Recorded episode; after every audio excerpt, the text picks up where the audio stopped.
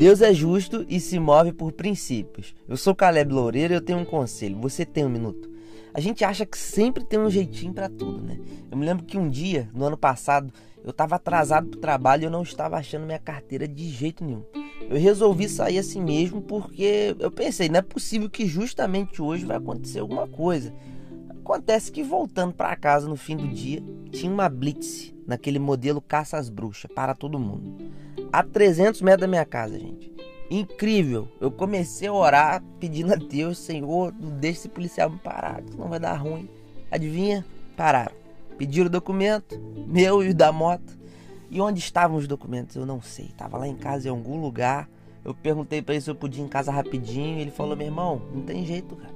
Você tá errado. Aí eu, é verdade, tá errado. Não teve jeitinho. Minha moto foi rebocada.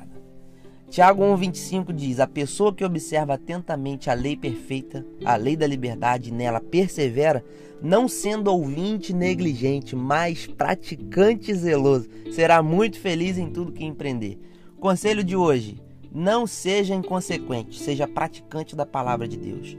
Deus se move através de princípios e a Bíblia nos orienta nesses princípios. Então sejamos zelosos e praticantes da palavra, para que Deus haja com misericórdia em nosso favor.